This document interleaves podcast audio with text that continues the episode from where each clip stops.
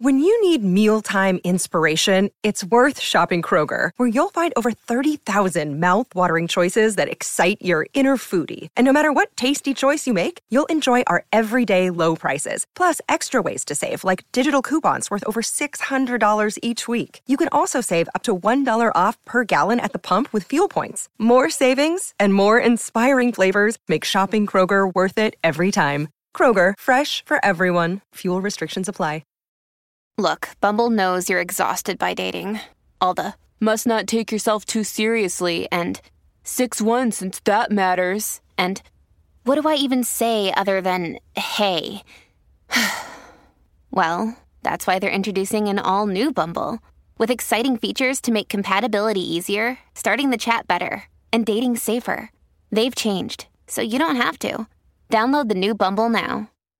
This is Optimal Relationships Daily, episode 386.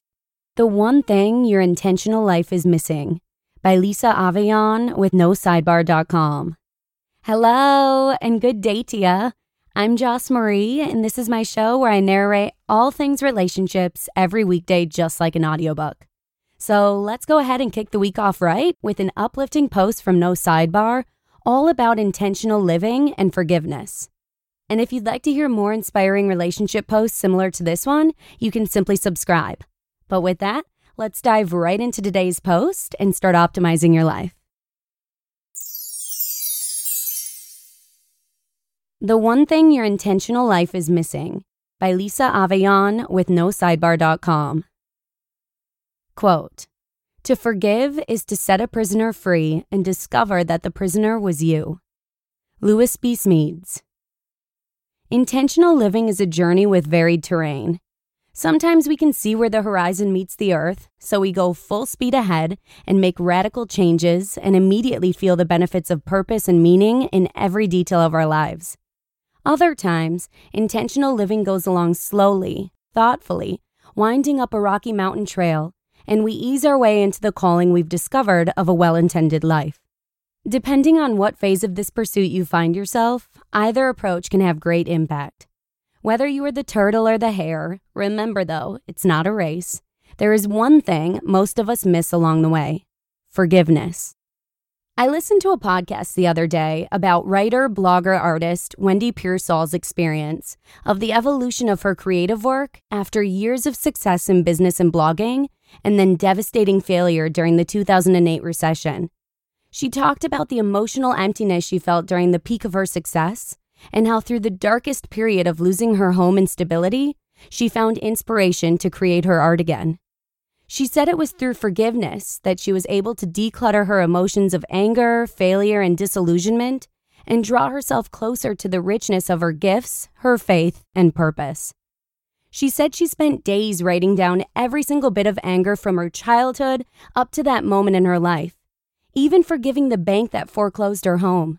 And she went about the business of forgiveness work until her mind and heart felt free enough to fly on the wings of hope and true personal contentment. She learned the act of forgiveness freed her from what had been holding her back and attracted a wealth of peace, contentment, and gratitude. My first step into intentional living was minimalism.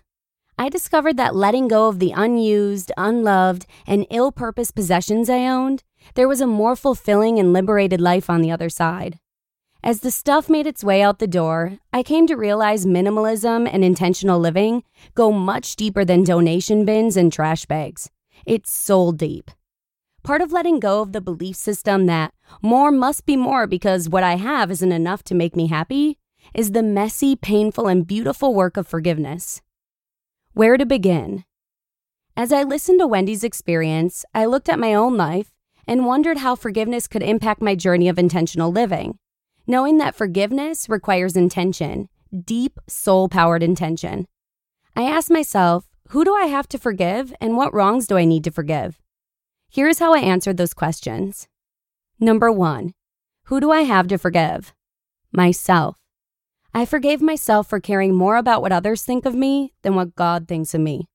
I forgive myself for believing if I have the right style, the right body, and the most beautiful housewife or mom kept home that Pinterest can find, then I matter. I forgive myself for the attachment to stuff that has stolen joy and contentment. I forgive myself for denying my introverted character and forcing myself into activities and social settings that make me miserable. I forgive myself for doubting my creativity. I forgive myself for allowing shame and resentment to build up, for not being what I thought the world wanted me to be. I forgive myself for not following through, for quitting when things got hard, for questioning my purpose, and for undercutting my abilities due to fear. I forgive myself for doubting my faith. I forgive myself for wanting more than I need. I forgive myself for being ungrateful. Number two, what wrongs do I need to forgive? I forgive the wrongs of our culture. Wrongs like selfishness, comparisons, and unreasonable expectations. I forgive the idea that perfectionism is the goal. I forgive our society that teaches young girls they have to look a certain way so the right kind of man will love them, and for not teaching young men to rise up. I forgive the employers who laid me off. I forgive the bosses who took more than they gave, for the coworkers who tore me down to build themselves up. I forgive the woman who betrayed us in a hospital room at the most desperate and vulnerable time of our lives as an infertile couple. I forgive the adoption agency I forgive the people who made me feel inferior for being quiet and reserved. I forgive the distant friends who seem to have forgotten me. I forgive my church for being full of humans who aren't perfect. I forgive time for moving too fast. I forgive my body for tirelessly trying to destroy my thyroid with an autoimmune condition. I forgive my legs when they tire on a long run, and for my breath that gasps.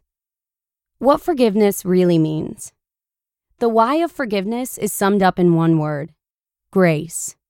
If we pursue an intentional and meaningful life, grace must reside in the foundation of our practice. Grace with ourselves, with others, with the world around us.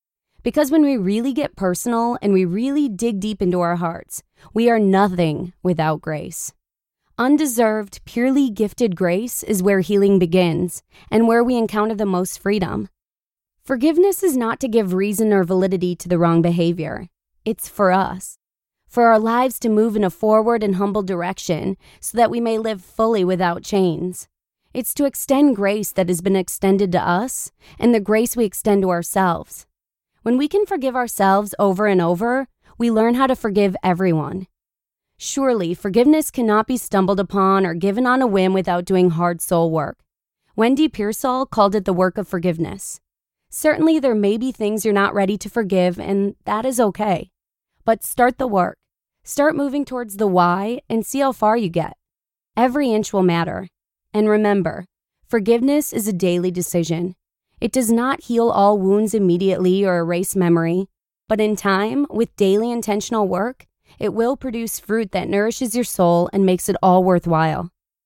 Quote Forgiveness is the fragrance the violet sheds on the heel that has crushed it. Mark Twain. However, you approach your intentional life, with intensity or with calm, include forgiveness. Let it be like a field of wildflowers in spring, the sweet aroma wafting up and filling the air with grace. As we forgive and it becomes a regular practice of our intentional living pursuit, we will discover the heights of our potential in the process. How can forgiveness deepen your intentional life journey? You just listened to the post titled, The One Thing Your Intentional Life is Missing by Lisa Avellan with NoSidebar.com. Hey, it's Kaley Cuoco for Priceline. Ready to go to your happy place for a happy price? Well, why didn't you say so? Just download the Priceline app right now and save up to 60% on hotels. So, whether it's Cousin Kevin's Kazoo concert in Kansas City, go Kevin, or Becky's Bachelorette Bash in Bermuda, you never have to miss a trip ever again. So, download the Priceline app today. Your savings are waiting Go to your happy place for a happy price. Go to your happy price, Priceline. Thank you so much to No Sidebar for letting me share Lisa's inspiring post with you today. It'll be a great guide as I try and start my own journey of forgiveness. And hopefully, it'll help you along your path as well. But with that, let's keep today's outro nice and short for you. Have a good one, and hopefully, I'll see you again tomorrow with a dating post from Love's a Game where your optimal life awaits. Hello, Life Optimizer. This is Justin Malik, creator and producer of this podcast, but also Optimal Living Daily, the show where I read to you from even more blogs covering finance, productivity, minimalism, personal development, and more from incredible bloggers like Derek Sivers, Zen Habits, Marc and Angel, The Minimalists, and all the ones you hear on this show too. So if you enjoyed today's episode and like taking amazing blogs on the go, come on over to Optimal Living Daily and subscribe to that one too. And together, we'll start optimizing your life.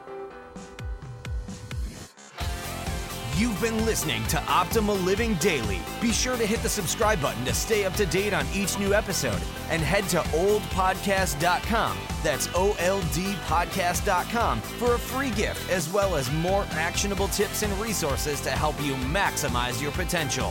Thanks for joining us, and remember, your optimal life awaits.